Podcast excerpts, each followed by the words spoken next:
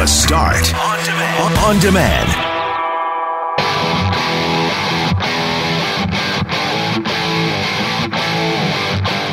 On his first day on the job, Manitoba's new Minister of Indigenous Reconciliation and Northern Affairs got himself into some seriously hot water with some contentious comments about residential schools to the point where he was confronted by NDP leader Wab Kinew during his introductory press conference. Today, we spoke to Wab Kinew, and his message, as Loren McNabb describes it, was far more gracious than any of us could have been. We also spoke to a mother who shared an emotional story of a long awaited pandemic reunion, finally getting to see her son again for the first time in over two years. And it's another hot weekend that got us thinking about our favorite summer songs. I'm Brett McGarry alongside Greg Mackling and Loren McNabb. We are Mackling, McGarry, and McNabb. And this is the Friday, July 16th podcast for The Start.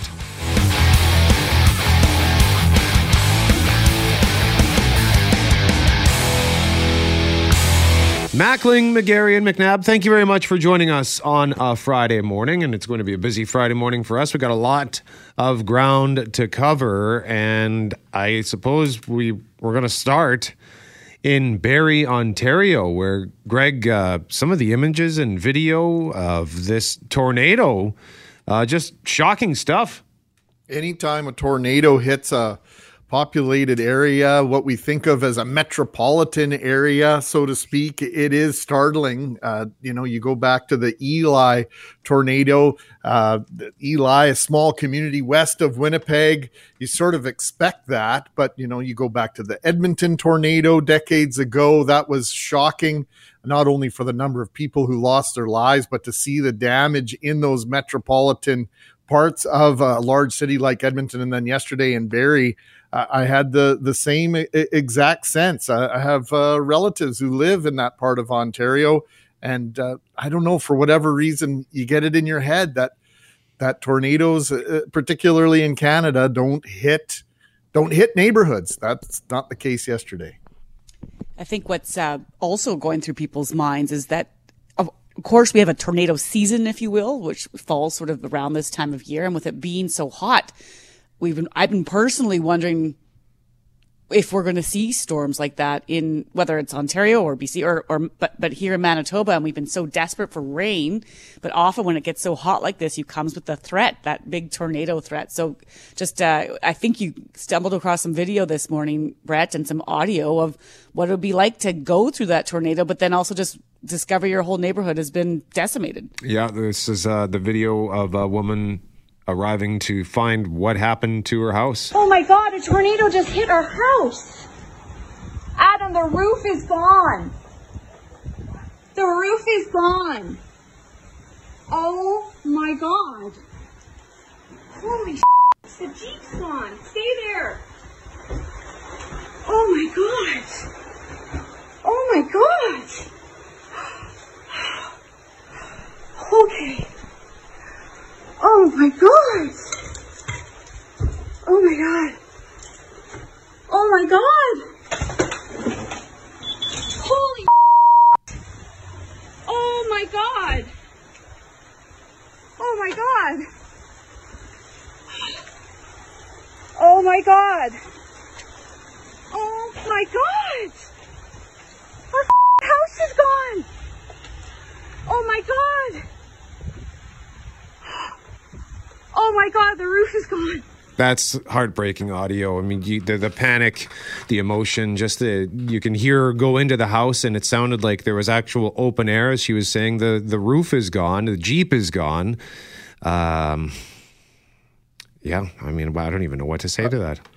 I'm looking at aerial footage right now, uh, Loren and Brett, of this neighborhood in Barrie and the randomness to which or at which these tornadoes, uh, you know, you can have a, a, standing home with very little damage uh, on one on one property, and then right next to it, a, a, home that has lost its roof or been completely destroyed right next door. It is just Mother Nature is so powerful. The randomness of the act, I, I just can't imagine. I don't know where that woman was coming from. I don't know if she was in her basement uh, taking cover and then came up to realize what had happened to her home. But you can just, just awestruck, just bewilderment uh, in her voice, Loren. You can, uh, we're to have more on this throughout the day, I'm sure, as we learn more about the strength of that tornado and then the overall damage that was done. And that, that came after that. That's a natural disaster that just causes such catastrophic results. And then that was just hours after earlier in the day. I was already had my jaw dropping for another event that happened at the Manitoba legislature. And, and we're going to get more into this at 637 with the comments of the newly appointed Indigenous minister for Manitoba and what he had to say about residential schools yesterday, which led to a, heated exchange between Alan Lagimodiere and NDP leader Wab Kinew. But I didn't watch that live. Greg, I think you said you, you're the one that sent me the video. Um, and we've been playing some of the audio in our newscast and my jaw dropped as he was talking. And then I was screaming at the, no, stop talking. Stop saying that. Stop, stop, stop. And I can only imagine how many residential school survivors and their families were, who have been internally or externally screaming for years to get this country to better understand exactly what this residential school system was all about.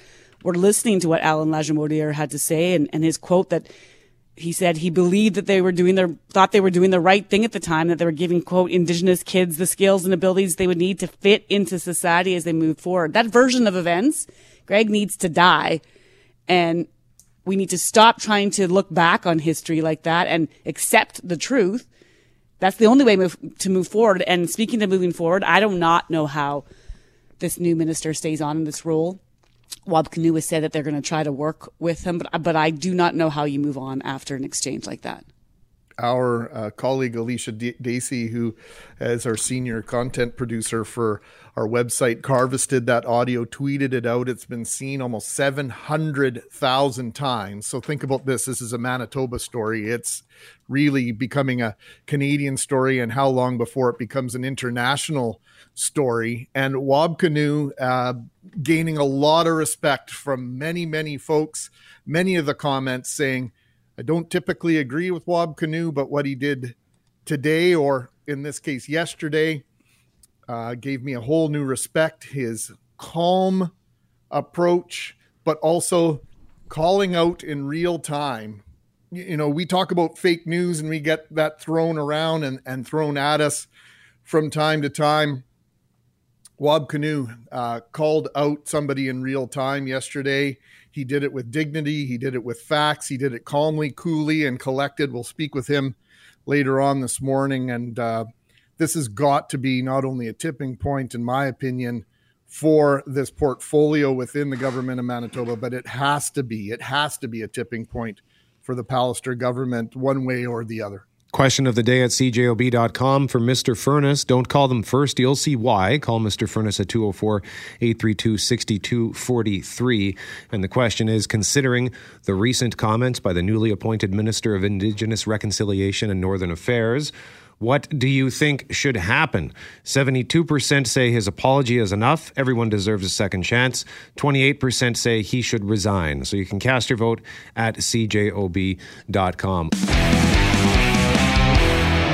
Mackling, McGarry, and McNabb coming up after Global News at 7 o'clock. Loren, what are we talking about there? Oh, I can't wait to hear this story, Brett. I think we've all, you know, imagined the moments we can't wait to have post COVID or as we reopen. And the moment that a mom shared with us that she had with her son after surprising him and seeing him for the first time in about two years has been shared with us through pictures, the joy on her face. We're going to hear more just about the reunion, the reunions we all are can't wait to have with loved ones once we can see so many people again as we continue to travel on.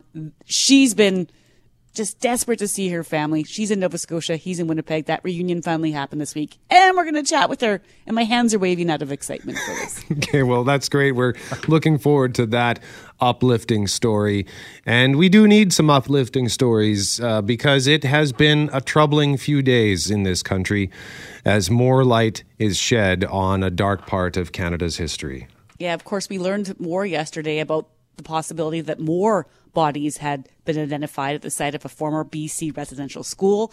And of course, as you've been hearing over the past couple days uh, in our news and in all our talk shows, a, a Manitoba First Nation community is dealing with a mental health crisis. And so all this comes as the province announces a new minister for Indigenous Reconciliation and Northern Rela- Relations.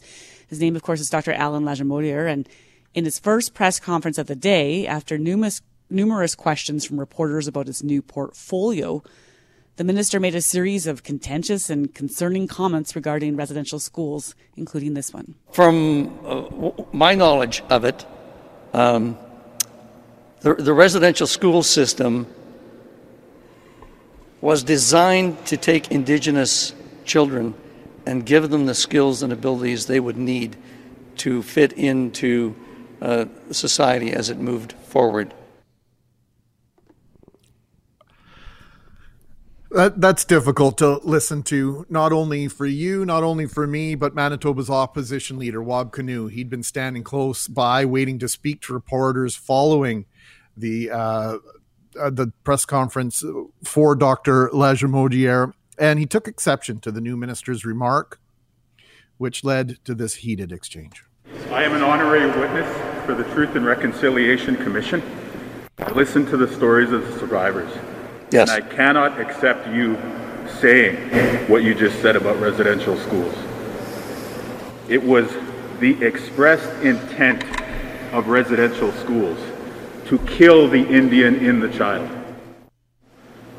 It is not cultural relativism, it is not revisionist history for us to say that that was wrong. Any right minded person at the time should have known that it was wrong. Many did know and speak up against it. And if you are to take your job that you've been appointed to by Mr. Pallister seriously, starting today, you have to change that thinking. I look forward to working with you in the future.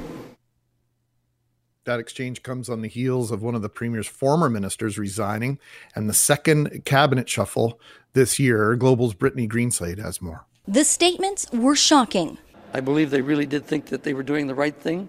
Manitoba MLA Alan Lagimodiere, who is Métis, says the institutions of residential schools were started with good intentions. Would I want to see my children, uh, my, my, grandchildren, taken away from me and put into an institution? Um, at the time, I believe they really did think that they were doing the right thing. The controversial comments were interrupted by NDP opposition leader Wab Kinew. You can't be out here defending residential schools if you want to work with Indigenous communities. Lagimodiere was appointed to the job after his predecessor Eileen Clarke resigned. She quit after Premier Brian Pallister responded to the Canada Day toppling of statues in front of Manitoba's legislature.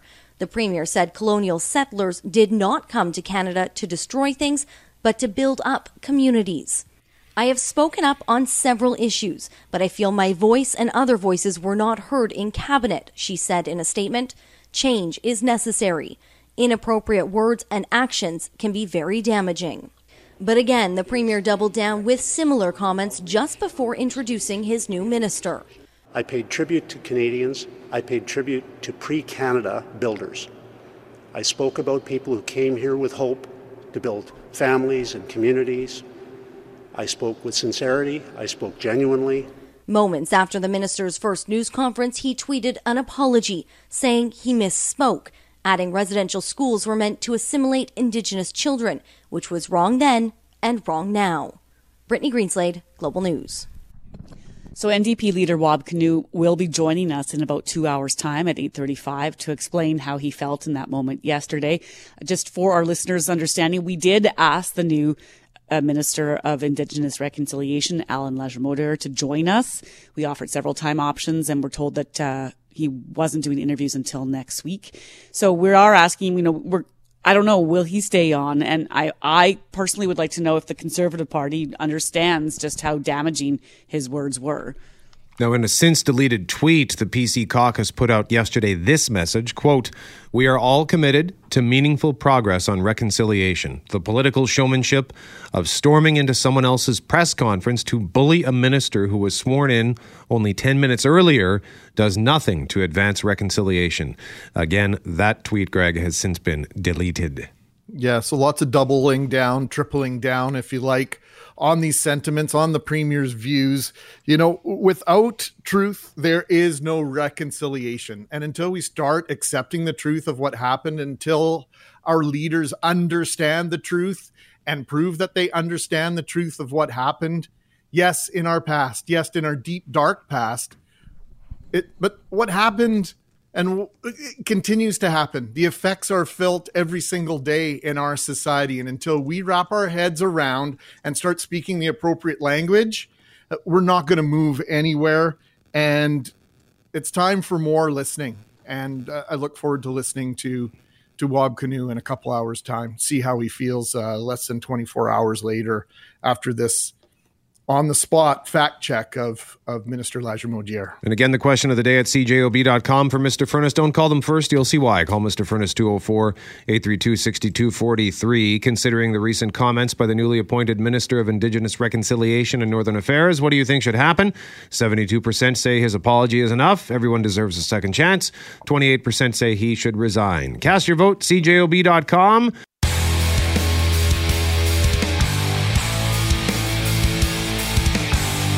Mackling, McGarry, and McNabb, $20 gift certificates, Santa Lucia Pizza. Give it away just after 9.15. And, you know, we were thinking there's a lot of heavy stuff in the news today, in the news this week. And for this segment, we're going to, we always try to use this segment as a way just, to just lighten it up and have some fun with you. And uh, we figured, you know what, it's a hot week and a lot of people are taking summer vacation. So let's talk about your favorite songs of the summer. And it doesn't have to be a song about summer. It could be a song that came out in the summer or just a song that makes you think of summer. Maybe you went on a vacation somewhere and whenever you hear a song in particular, it makes you think of that. Like uh, when, when I, whenever I hear Nickelback, uh, this is how you remind me. It makes me think of a time when I went to Red Lake Falls. So uh, some very happy memories associated with that particular tune. That's not my favorite song, by the way. But so let's go around the horn here. Greg Mackling, why don't you start yes, us off, Brett bud? Gary. Well, uh, this song contains uh, three of my favorite things memories of the summer of 1986 when my brother and I went to Vancouver basically on our own. We stayed with our grandparents, but had free reign three full days at Expo 86 in Vancouver. And uh, my favorite band uh, for all times, uh, Van Halen, with Sammy Hagar at the mic and radio. Hot summer nights. and my radio. That's all we need, baby. Don't you know? Oh, there it is. A set. That was a good Van Halen grunt. Sammy, little. I'm here. I'm warming up. Eddie, play a little more guitar. Anyway, it's a great song. And if it doesn't get you wound up for, uh, well, I was going to say, uh, you know, making uh, s'mores and roasting marshmallows around the fire, we can't do that for the next couple of weeks. Um, nothing will. Oh, there's some drums. I was wondering, does this song have any drums or is it just uh, guitar? Just guitars and long drawn out. Self adulation. okay. Um, let's go jump to Skylar Peters. Mr. Peters, what would be your Uh, selection? Yeah, kind of going the exact opposite way. Mine uh, is, I guess it's kind of an easy pick because the name Summer is in the title, but uh, it's just Nothing But Summer by Dallas Smith. Um, first, like, What's that? um, sorry, I that was sorry that came out of nowhere. But yeah, that uh, Dallas Smith used to be part of Default, which was a rock band, and I liked them at the time. And then he switched over to country, and uh, I think first two country fests I went up to in Dauphin, he was a part of both of them, and uh, happy he has not been there since. Not that we could have gone anyway, because I don't know if I'd have a voice to come back to uh, this radio career of mine after his concert. So Really? didn't- I remember I didn't country in 2015, so. Yeah, that's me. So uh, yeah, that uh, that would be the easy easy pick for me. You didn't peg him as a country fan there, Loren? It's just that I am, and I'm like the lone country fan. No, Every I'm time a big have- country fan. What are you talking What? about? What's yeah, happening? That's that's my thing. I country music above everything else. It was, I mean, since the loss of Kelly Moore, I've been like, "There's no country fan." There's, there's. Uh, this is terrific. I'm not going to derail this. I'll stop. Continue. I will add that uh, while I go golfing, Loren, with my buddy Brandon, country music has become my music, my favorite music on the golf course because it's be- this like this, this song is. It's Summertime, upbeat, but baby. it's relaxing. So, and it, it just makes you feel good, makes you feel happy. This so. is lake music. You go to the lake, you Yeah. know, you have a brew, and hanging out with your friends. This is what's on the background. The only problem with country music, the, the kids the other day were singing a line about whiskey, and I was like, "Hey, you can't be singing about whiskey." And they're like, "All the country songs are about whiskey," and I was like, "Uh." Better than them rapping, Lorraine. Trust me on that one. All right, uh, Mr. Poitras, let's go to you. Well, we're gonna we're gonna keep this going here. Love Love it. Love it. I sure do. wasn't born digging deep holes. No, dug too many sun pits in my life. I'm not late for paving long roads. Oh, that's why I work in radio. I ain't cut out to climb highline poles. I'm afraid of heights. Pretty good drinking beer. Yes, I am. Yes, I am. I'm pretty But good is Bud Light really beer. beer? That is the question. Billy Currington, and of course it is, Greg. Of course it is. It's the perfect beer for a hot summer night. And uh, Billy Currington, pretty good at drinking beer. So we're going to keep the country, country good times rolling. We got to get you to try some some local beers uh, that are in the same vein as Light. But yeah, great tune, great great explanation, Mr. Poitras. Uh, Loren McNabb. Well, now I'm ashamed. I was going to pull out Lo- LoCash Love This Life. I Love This Life, which is a country song I listen to every time I hit the road. Uh, I was going to actually then switch over to uh, Little Garth Brooks, which I always play in this segment, I think, whenever we talk songs. So I switched up in honor of our 707 segment.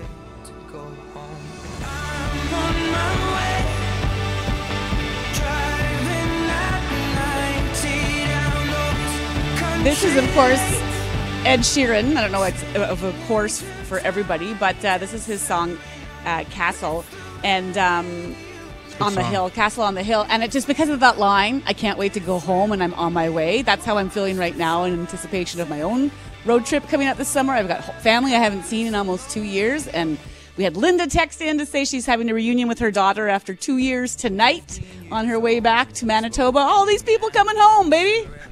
And Mr. Dying. Mr. Forte. Do you Save us, Jeff. Oh yeah! I'm telling you, I'm out in uh, the uh, I'm out in this hot summer sun. You know, I want to get that sexy summer bod.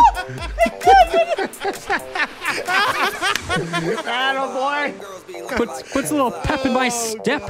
LMFAO is the group. What's the name of the song, Mr. Forte? Sexy, and I know it. Perfect. Oh, turn it up. Yeah. You got to ride the horse. All right. All right. So here's what we need from you at 204 780 6868. Tell us what your favorite summer song is and tell us why. If you have a story you can associate with that, even better. We'll give away that $20 gift certificate, Santa Lucia Pizza, at 915.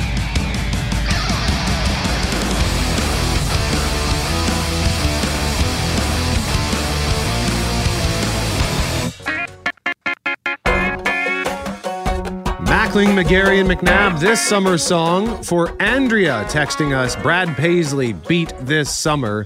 Years ago, pre child, my husband and I took a road trip to South Dakota and listened to this CD and song over and over and over again on our trip. Every time I hear it to this day, it brings me back to driving through the Badlands. Windows down, warm Dakota breeze hitting my face, and not a care in the world. From that day forward, it's become our official summer road trip kickoff song. Andrea, well said. Great pick. Keep your favorite songs of the summer coming at 204 780 6868, and we will give away that $20 gift certificate for Santa Lucia just after 915. Now, I think we've all imagined, perhaps dozens, maybe hundreds of times, the moments we can't wait to have again. I've mentioned next week. Uh, I get to, I'm going on a little road trip to Minnedosa and Neepawa. to do some golf with my buddies, and we were wondering, are we going to be able to do this? Are we going to be allowed to do this under the public health order? And on Wednesday, we got the green light, so I am pumped to be able to go hang out with my friends for a weekend.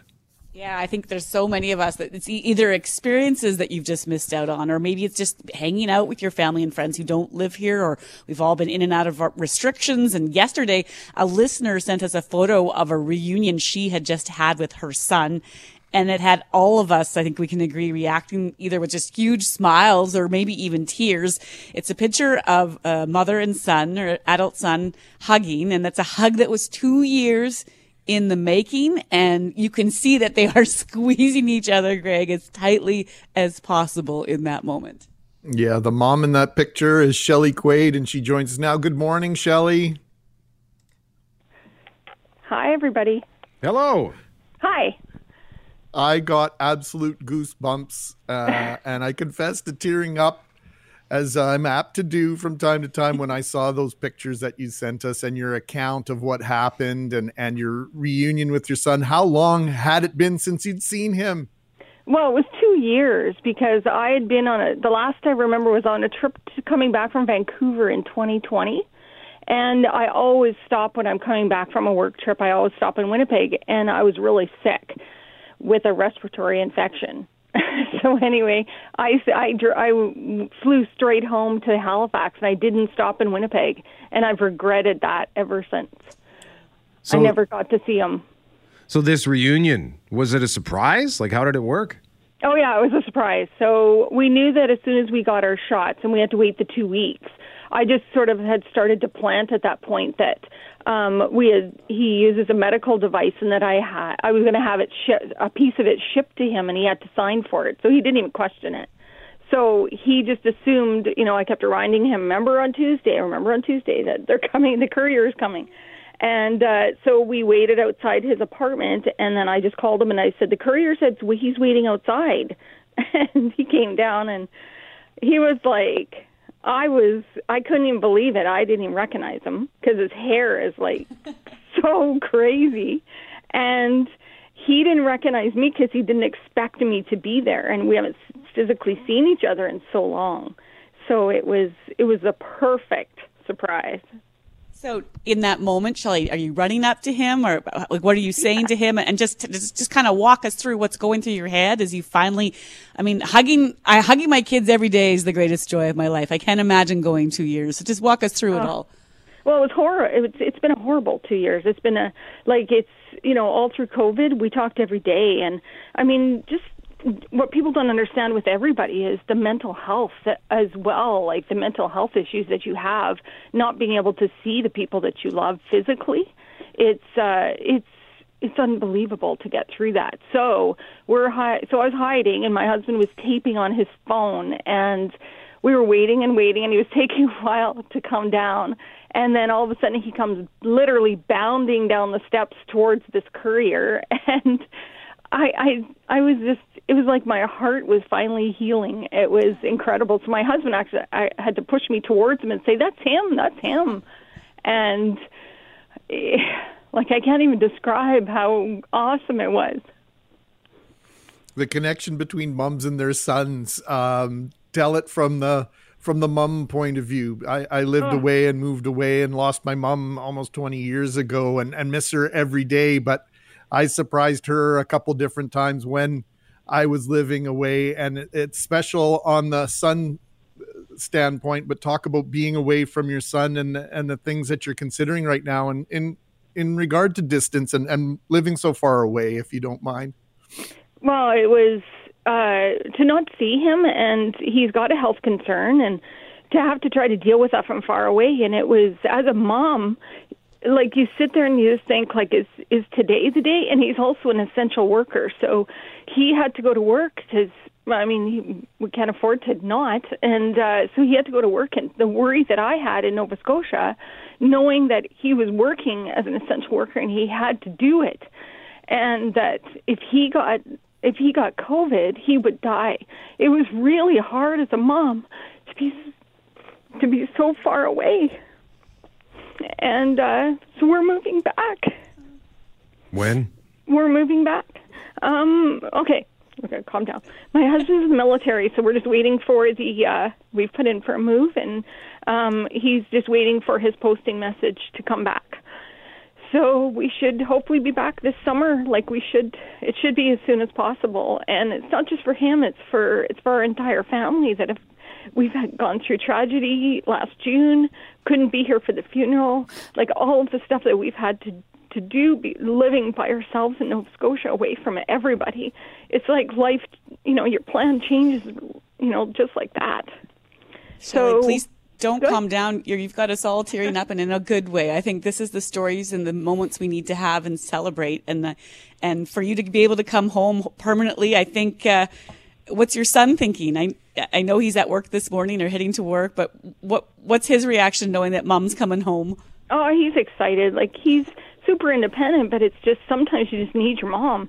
And to be in the middle of all of this, and I think as young, like young people, he's 25, like they were feeling like there was nothing to look forward to. And like you told it, you know, hey, we're going to go on a trip next summer. Like you couldn't do anything. It was, he was like completely isolated due to his immune system and he didn't uh, you know you can't see anybody he couldn't see his dad who lives in the city he there was nothing he could he could do so as a mom like you're completely helpless and you know i'm trying to work i'm trying to focus on on my life there but you can't because you know that you've left your family behind and you can't help even if you wanted to Shelley Quaid, thank you so much for sharing this story with us. We needed to hear something like this, and uh, we're we're so happy for you. it is good. It's awesome. And when you, when when you get to see your family after that amount of time, whether it's six months or two months, it's like don't take it for granted ever, because look how fast they shut us down, right? And then I couldn't get home, and I kept saying I'm going to see you. I'm going to see him in February, and it was too late. So it's you know just act now. Shelley Quaid, thank you very much Thank for joining you. us. Good morning, everybody. Thank you. All right. It is 714 on 680 CJOB. Wonderful story. Loren, thanks for uh, making sure that we got that on the air. Yeah, get thanks her a lot. address. I'm going to get her new address and go give her a hug. Gee whiz. She looks like a good hugger. Oh, no know. question about it. You guys, you guys can have a hug showdown. Yes.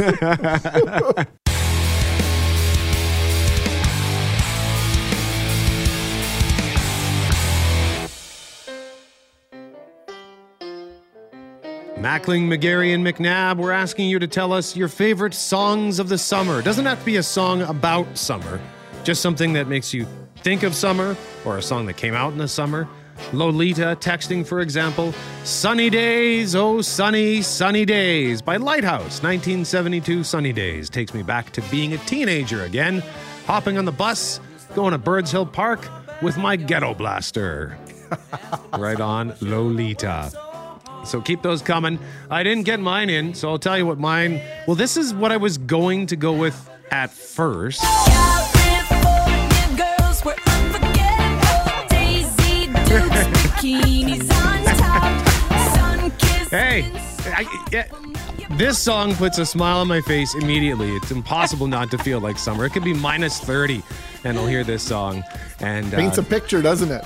Well, and it- I do very much enjoy the music video, but I'm, I'm calling an audible because Forte, when he played LMFAO, that made me think of this.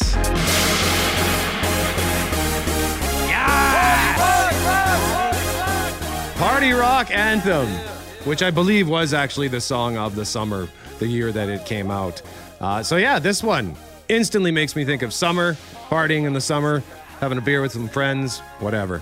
Everybody, just have a good time. My Don't husband you wanna just came jump up and down and Yeah. th- throw your hands up in the air and wave them around like you just don't care. Like it's just one of those songs where you're just oh. sort of transported to a concert scene. I think I, I don't know that that that song gets me going too, or a sporting event or something. That's a good one, Brett. And Loren, what was your husband saying? Oh, he just came downstairs. He's like, "What is everybody laughing so hard about this morning?" Because he can hear me up in the bedroom just giggling and yelling, "Yes!" And I just try to walk him through all these different songs. they're all so good. They're so bad. They're good. They're so good. They're bad. I don't know.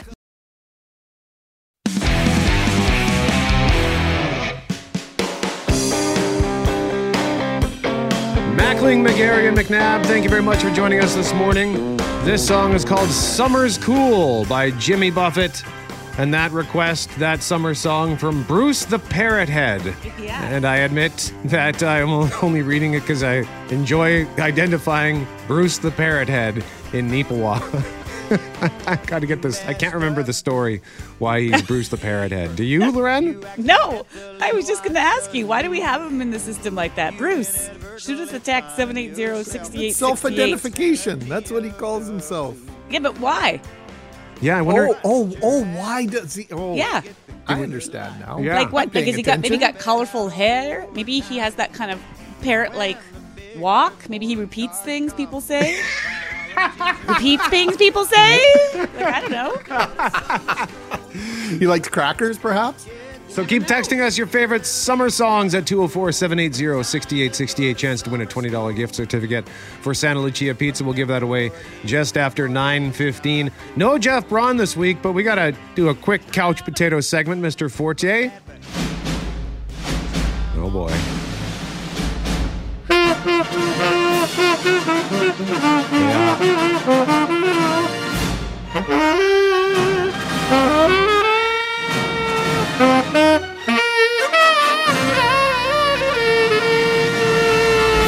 Is that what it sounded like, Loren, when your sister was playing? What, what was she playing? The oboe. Yeah. Yeah, you got it. That that should be like that should have a label on it. You know how you have PG thirteen or eighteen and up. That should have like cannot play unless you went to music university. Hey, hey, hey. School. That was horrible. All you can say is, all you can say is, I'm sexy and I know it. sexy. Look at that. Two great puns. What did you say, Greg? That was horrible.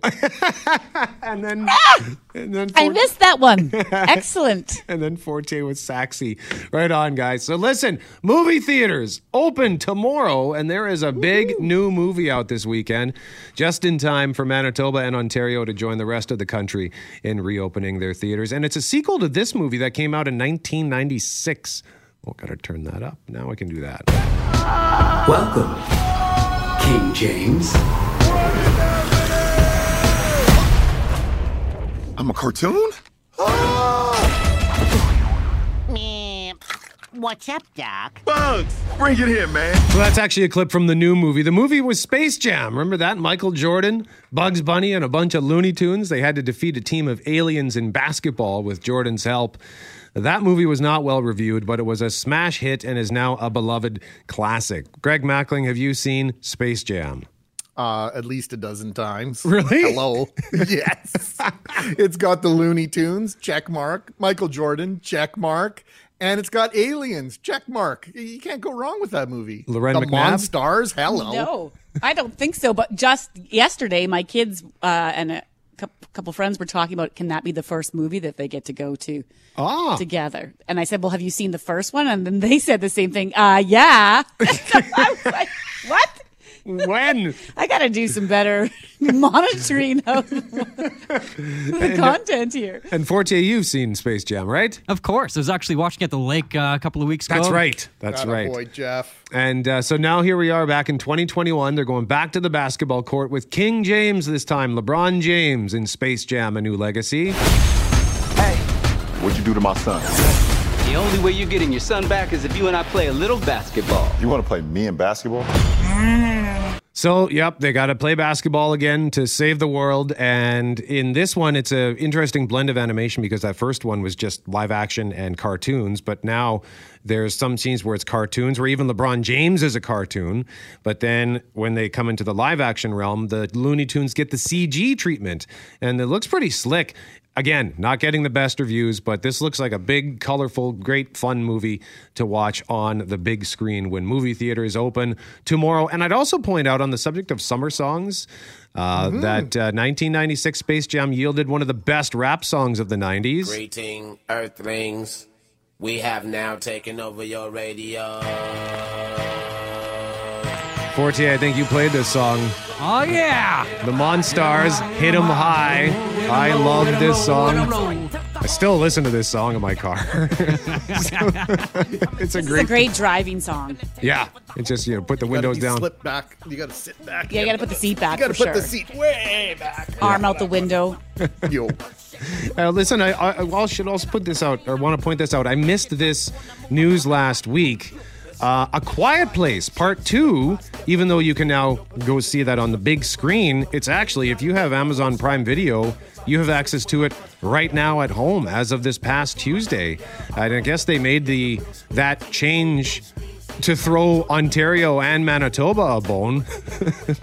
and then, of course, a couple of days later, both provinces uh, move into their next phase of reopening. But uh, yeah, so that movie came out May 28th. They expedited the process to get it to streaming. So if you don't want to go to the movie theater just yet, but you want to see A Quiet Place Part 2, you can see that at home on Amazon Prime Video. I, and that's a genuine dilemma for me because there are several movies I want to see, Loren. I want to see A Quiet Place Part 2, and I want to see Black Widow again on the big screen, and I want to see F9, and maybe even the Space Jam. I'm going to eat so much popcorn, my stomach's going to be so sore. But and I'm- that's a movie I, I you know i was just I, you almost got an angry text from me just earlier this week because i was going through the streaming services and thinking like should i cancel some of these now? You know things are going to be returning to normal. And I w- went on the amazon. I was like oh, this is out. I could watch this right now. And of course it's like bedtime and i don't want to start it then. And i was like why didn't brett tell me? And i was always mad at you. And then they announced theaters could open and i'm thinking now uh, it's a pretty good movie to watch in a theater. Yeah. Yeah, it would be a good one to see in a theater. I would prefer to see this one in a packed house. So, and I, I'm cu- I'm really curious to see what kind of demand there's going to be at the movie theaters. You know, with the 50% capacity A, and then the fully vaccinated uh, portion B. But uh, I know a lot of people, Greg, excited to get back into the movies. Yeah, I can't wait to to find something that that suits me. I don't know if the Space Jam 2 will will do it for me, but this A Quiet Place, can you help me? I feel like I'm so out of the loop as I am with several things. Usually it's movies though. I I just don't keep up. I don't listen to enough uh Couch Potatoes clearly. Uh, quiet, I'm only reacting that way because Brett, you know why? Because it is create. It is by John Krasinski, like The Office. Jim, Mhm. sorry. Well, John, but Jim, Jim from The Office. Yeah, Jim Ji- John. Jim from The Office wrote and directed A Quiet Place. Came out a couple of years ago, and it's set in a world where these monsters have taken over, uh, but they hunt by sound. They can't see you. Ah, yes, yes, yes, yes, yes. But if they hear you, then you're dead. And uh, Got it. so John Krasinski and real life wife Emily Blunt and their kids have to navigate this world in total silence, including their newborn baby. So imagine that nightmare. And it was the first movie was wonderful. It was scary and suspenseful. And the sequel, by all accounts, sounds like it's pretty good as well. Uh, so I will have to make a decision as to where I watch this, but I will be getting back to the movies at some point in the next week or so. Couch Potatoes podcast, by the way, now available. And you can also listen to the show, of course, at 12 noon on Saturdays, 6 p.m. on Sundays.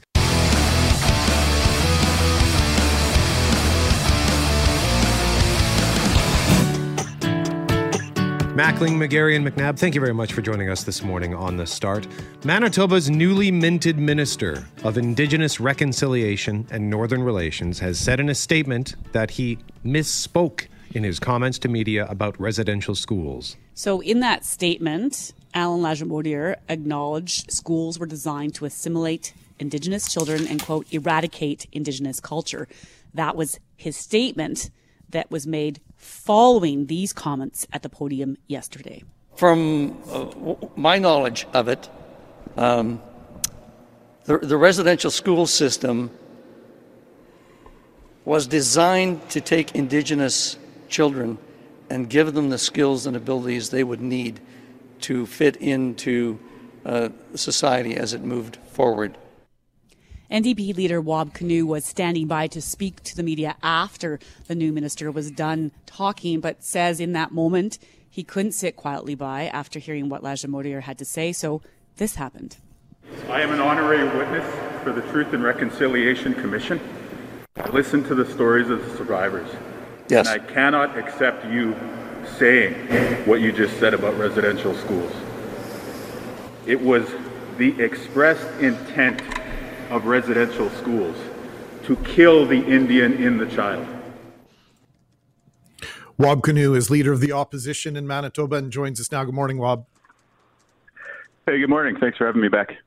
Well, uh, listen, I can't imagine that this is the first time you've been in a room and heard people speak on truths that that would have your blood boiling or have you concerned. What what was it yesterday that made you or allowed you perhaps to take the steps forward that you did to, to physically interrupt uh, the new minister yesterday?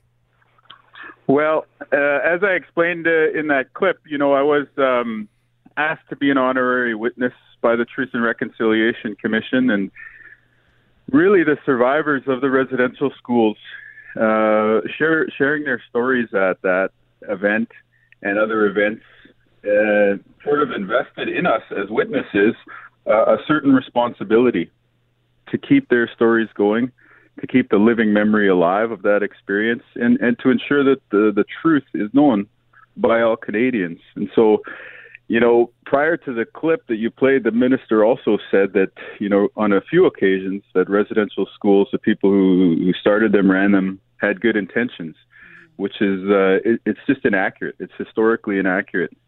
And so, more than anything, I just felt a sense of responsibility to try and correct the record. And I want to make clear um, for your listeners and for everybody that I do not condemn the man. I do not condemn the person. I don't condemn Mr. Lagimodiere, and I don't dismiss the possibility of him working as the minister. But what I what I did want to condemn was the words and the idea behind them.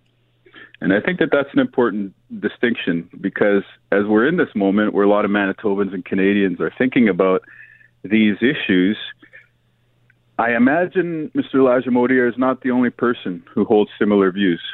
And so I want to try and find a way to bring people along, to educate, to correct perhaps, but not to humiliate, rather to try and bring people along and hopefully we can bring people together. Now, Wab, you said you will try to work with the new minister, but is it going to work? Like, should he even stay on?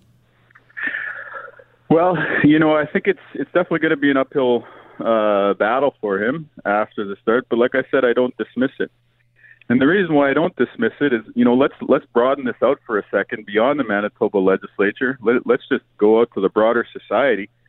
You know, there's going to be a lot of barbecues and picnics, backyard pool parties, maybe even this weekend, where people are talking about the residential school disclosures, the unmarked graves, and you know, I'm sure the vast majority of people are just going to shake their head and be like, you know, what happened to those kids was really bad.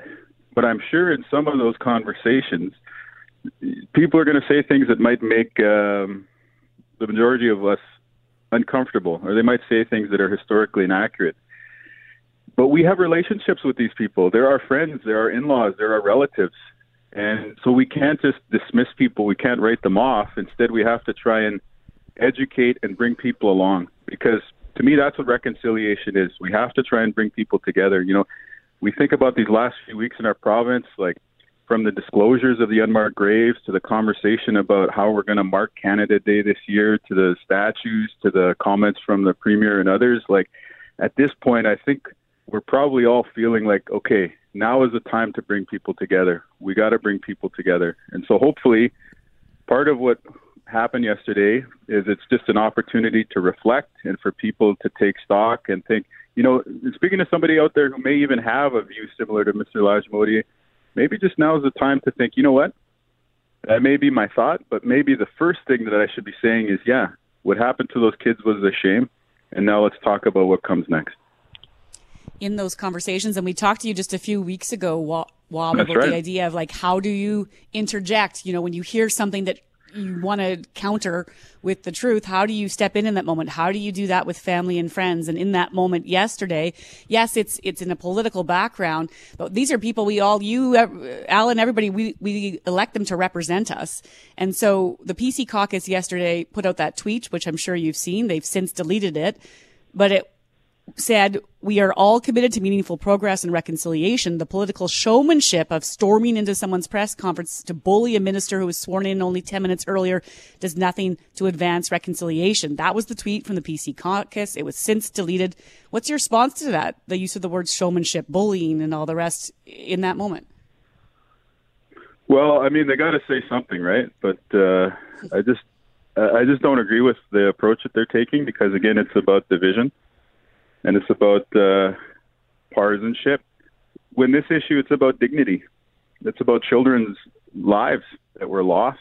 It's about the nature of our society and how do we want to move forward. You know, how are we going to build a, a, a Manitoba where every child matters and every child can succeed? So there is no big plan. There's no political, you know, strategy on my part because you know what? When I went into the legislature yesterday, I did not expect the new minister to defend residential schools. So how could I make a plan if, like, I don't think anyone expected that. But when it happened, I think there is a responsibility to try and correct the record. And you know, that's where I work. That's the conversation I'm a part of. But hopefully, other Manitobans and other Canadians recognize that, yeah, you know what? If you are having a conversation and you hear something that's a little off or something that makes you uncomfortable, maybe there is a way that you can say something that doesn't totally, you know, attack or, or condemn the other person, but still gives them a room to learn, still gives them a room to grow. Well, we're, we're six years removed in December from the release of the findings, the six volumes of the TRC, the Truth and Reconciliation Commission. You were a part of that as a as a as a witness, as an honorary witness, and you can explain that to us and, and what that means in in just a moment. And you did a good job of of outlining why that role played a, a part in what you did yesterday. But here we are six years removed from this and these 94 calls to action. How do we move forward? I've said it a couple times this morning. How can you have reconciliation without an, an acknowledgement uh, uh, of truth? Yeah, no, you're right. Whoever came up with that phrase, truth and reconciliation, they really knew what they were doing by putting those two ideas together. You have to have an acknowledgement and accept, acceptance of the truth in order to set the stage for, for reconciliation. You know, that's what the honorary witnesses of the TRC, uh, that's what that was all about. It was an invitation to come here, listen to these survivors, because at some point in the future, it's not a day that I look forward to, but there will be a day in Canada where the survivors aren't around to tell their stories anymore. And the ask was help keep these stories alive, keep the living memory alive. And when Murray Sinclair released that final report in 2015, he said, you know, we're putting this report out so no one can ever deny the truth of what happened at residential schools. And I remember listening to that in 2015, and I, and I was thinking, no way, there's no way anyone's ever going to deny what happened with residential schools. Hmm. But yet here we are six years later, and we're seeing it happen in various venues. So it really is a reminder of why that work is important. And I want to make clear, like, I'm sure a lot of people hear this and they're like, okay, indigenous person, indigenous issue, etc. But I just want to make clear this is an issue that affects us all. You know, the TRC, it showed us that indigenous peoples were damaged by this whole experience. We know that we're still tragically finding the graves that are proof of that damage to indigenous peoples. But I also want everyone else to understand like you have been damaged too as a non-indigenous person. Like you've been damaged because for the past 150 plus years, you've lived in a province and in a country where not everyone has been able to reach their full potential. And we're all poorer for that. So how about for the next 150 years, we find a, a constructive and respectful way to work together so that everyone in Manitoba, everyone in Canada can reach their full potential. And then this country that I'm so very proud of as a patriot, this province that I'm so very proud to serve, we can say that we're going to make it even better than it already is. And so to me, that's the hope. And that was the example of the residential school survivors who experienced something terrible, but they didn't respond with anger. Instead, they responded with compassion and with love, and they put that into the calls to action. Mm. And it, you know, I'm, I'm thinking as you talk through this that you're you're being far more gracious than I think I would have the ability to do, Wab, given your father's history and your own personal connections to this and all the things you've probably felt and thought over the years. And I was curious as I was listening to the exchange yesterday, you know, we've talked a lot about education, right? And how we all need to do a better job of educating ourselves and not waiting for someone to tell us, but go out and read more. There's lots of great books, lots of great war resources, free courses that we can take to help better understand. And I'm, I'm just curious, you know, for politicians, what is there anything if you're a newly elected MLA coming into government at the legislature, is there is that offered? That's part of a course at the city of Winnipeg. Other institutions have implemented it. Is there any sort of Indigenous history or learning that's offered to MLAs? Because we clearly have a wide swath of people that still need to hear more. No, there isn't. But uh, you know, it's a good idea, and I I do support the idea of that um, sort of training uh, for people who are, you know, we could call it mid-career, because you know the way things are going in our province is this: the the teachers in schools K to 12, post-secondary, I think they're doing a a pretty good job mm-hmm. of teaching young people about some of this history. And you know, there's more work to do there for sure, but I think they're they're being good leaders. But the question is, what about all the rest of us who went to school 20 years ago, 30 years ago, 40 years ago when this stuff wasn't taught? How do we reach people there? And so hopefully, you know, we can do that without shaming people or without, you know, making people feel guilty, but hopefully we can also do it in a straightforward way that acknowledges the truth because again, if we- look in the mirror, you know, talking collectively here, we look in the mirror in a straightforward, honest way, then I think that's going to be the best uh, start for uh, the next steps that we want to take as a province and as a country. Wab Kinew is leader of the opposition, joining us live on the start. Wab, thank you very much for this. Much appreciated. Well, thanks for having me back and have a great day. It is 849 on 680 CJOB with Mackling, McGarry, and McNabb. And again, our question of the day, considering the recent comments by the newly appointed Minister of Indigenous Reconciliation and Northern Affairs, what do you think should happen? Ooh, this uh, this started off this morning around 72% with his apology is enough, but now it's down to 55. 55% say his apology is enough. Everyone deserves a second chance. 45% say he mm-hmm. should resign. So the pendulum is shifting. You can cast your vote at cjob.com. I guess it's swinging. I've mixed up some phrases there. And Brett, if I could just quickly jump in, we had a listener ask, why are we not having the new minister on to explain for himself? I just want to say again, we asked this newly appointed Indigenous Reconciliation Affairs Minister to join us this morning, and we're told he wasn't speaking to media this week.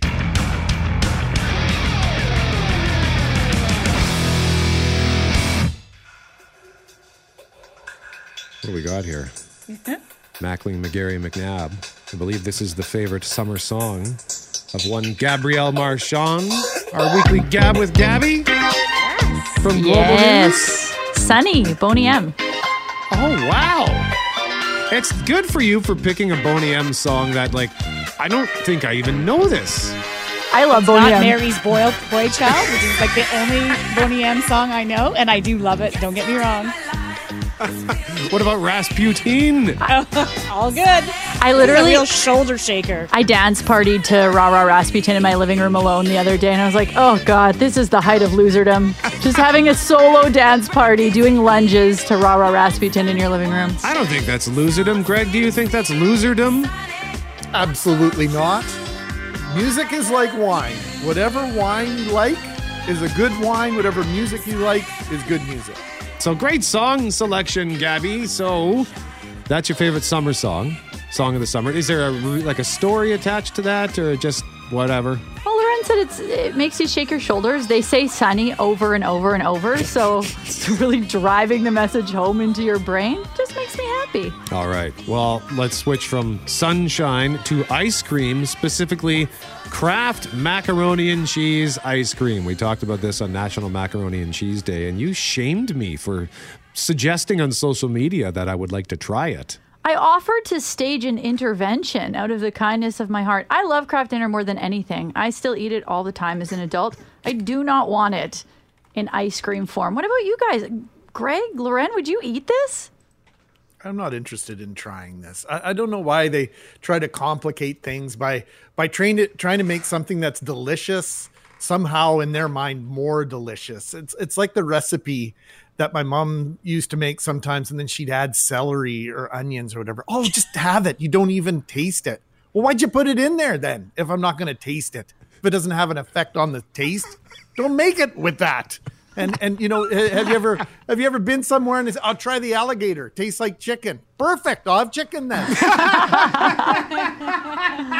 That's a great point. It is. That is a good point. Okay, so Greg's out, and Loren. Just to confirm, where were you on the uh, the KD ice cream? No, it's nonsense. And again, yeah, sure. Like I make Kraft Dinner for my kids, and then I hope and pray they don't eat all of it. I love it. I'm not saying I don't like Kraft Dinner, but I do not ever want to touch this. Look at it, smell it. No. All right. So uh, now, as far as food goes, where do you draw the line? Is that where you would draw the line, or because you seem like somebody who would eat almost anything? I'm pretty adventurous. I mean, I used to. I, it's now the pandemic, so not anymore. But I would eat stuff off the floor all the time, regardless of where it dropped. Like I'm, I am a, a woman of many tastes. Uh, adventurous when it comes to food. I, I think, yeah, like the poutine Kraft Dinner too. I, I thought about it. Maybe I'll try that one. I think when it's combining something that really shouldn't be sweet and making it a, de- a dessert, I, I don't know what my line is, but this this is the line. Okay. Let's say Kraft Dinner ice cream is the line going forward. All right. So, what about uh, time you uh, your car failed you? We have interesting relationships with our car. I'm marveled at this Esso uh, commercial uh, that's running right now about thanking your car. It's been there for you, and and you need to give it the the most expensive uh, and delicious gasoline. what about uh, you? Have you had uh, some run-ins with your car where it's let you down in a massive fashion? I have the opposite. I had a car, my first car, I called her Paris, Paris of the Prairies, an old Toyota Corolla. She was golden. She had golden hair, hence the, hence the Paris. And, and I treated that car very poorly. Had about 300,000 kilometers on it, many, Wow. many years of wear. Would never plug it in during North Battleford winters.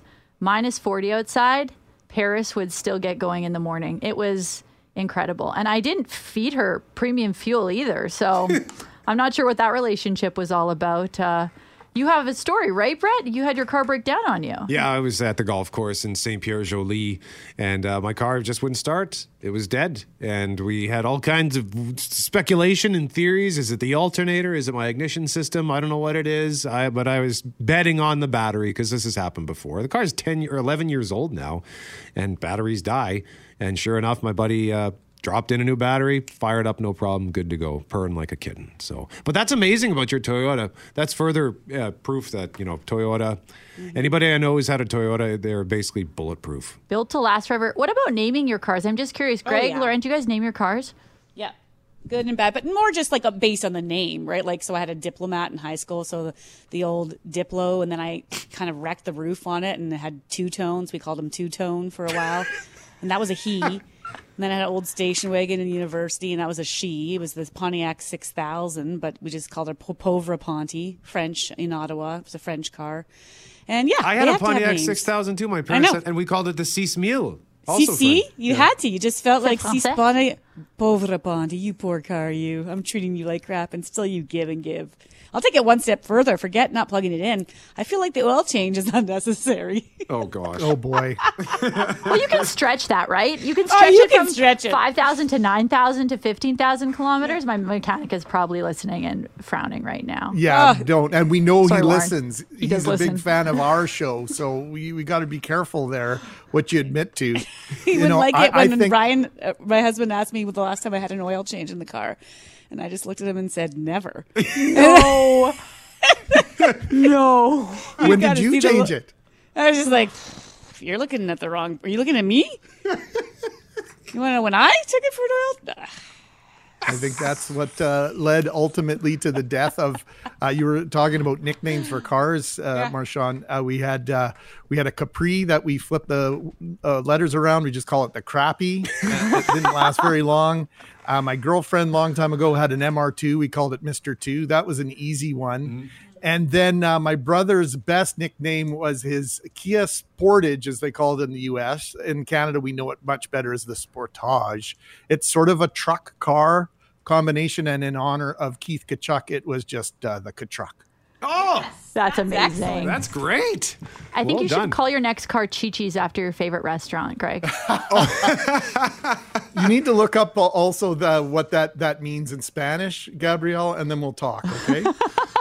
okay. Okay, I'm going to get an education this morning. And uh, I had a, a Taurus, which we simply knew as the Mighty Taurus, which was an ironic nickname because it was a piece of garbage, and it was a money pit, and I hated it, and I regret the every the sec, the fact that I bought it was a regret I carried with me for every day that I drove it. Goodbye, taxing Taurus. Yeah. Chi Chi. I just Googled it. Good to know. Not saying What did it. you find? Can't. It- It's breast. Say, Not A air breast. acceptable. Uh oh. if you wear a Chi Chi's uh, shirt in Mexico, and I've done it, the laughter that is induced in the marketplaces is absolutely fantastic from all the, the around going, Mexican "Breast, and. Spanish speaking mer- merchants. It's fantastic. Gabrielle Marchand is the host of Global News Morning on Global Winnipeg, weekdays 6 to 9. Thank you very much for joining us, Gabby. Happy Friday, everyone. 914 on CJOB. We got to give away that $20 gift certificate for Santa Lucia Pizza based on your favorite summer songs. Next on the start.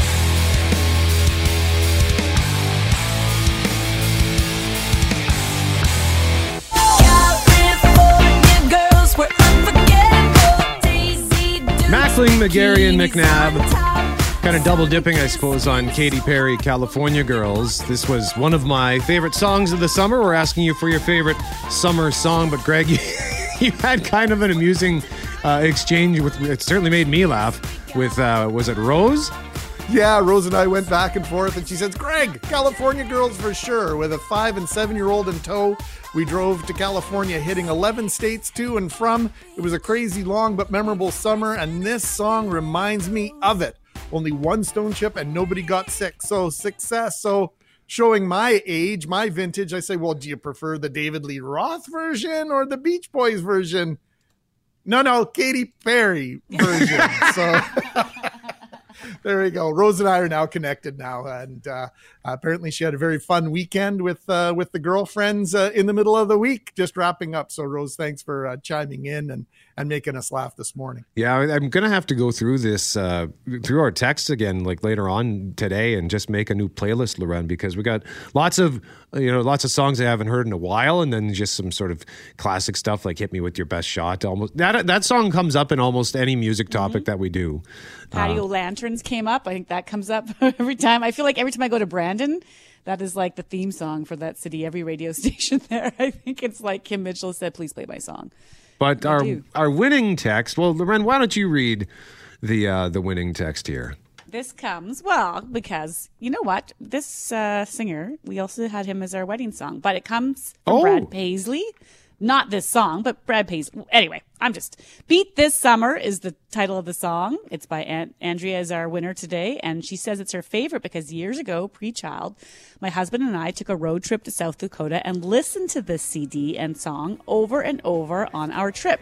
Every time I hear it to this day, it brings me back to driving through the Badlands, windows down, warm Dakota breeze hitting my face, and not a care in the world.